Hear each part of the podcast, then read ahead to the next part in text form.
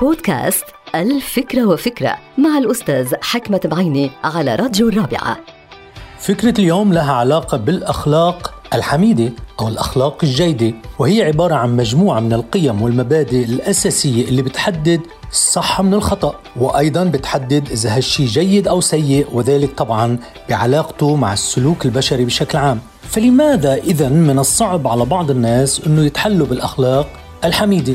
وطبعا كلنا بنعرف إذا كانت الأخلاق الحميدة أو الجيدة بتمثل القواعد والمعايير اللي بيتم تحديد السلوك الصالح وغير الصالح أو السلوك المرغوب فيه أو المرفوض من المجتمع. لماذا إذا ينفر البعض ويبتعد عن ممارسة الأخلاق الحميدة هل لأنه ما بتشمله هالأخلاق من صفات مثلا الصدق والأمانة والعدالة والمساواة والإحترام والتسامح والتعاطف هي صفات صعبة أنه الإنسان يتحلى فيها هل هناك مشكلة في نوع الصفات اللي بتحدد ما هي الأخلاق الحميدة؟ الجواب طبعا نعم إن صفات الأخلاق الحميدة نادرة جدا وصعبة جدا ولكنها غير مستحيلة لأن التحلي بالأخلاق الحميدة منه هواية وليس مهنة وليس موهبة بل هو قرار إرادي وذاتي وشخصي وغير مستحيل.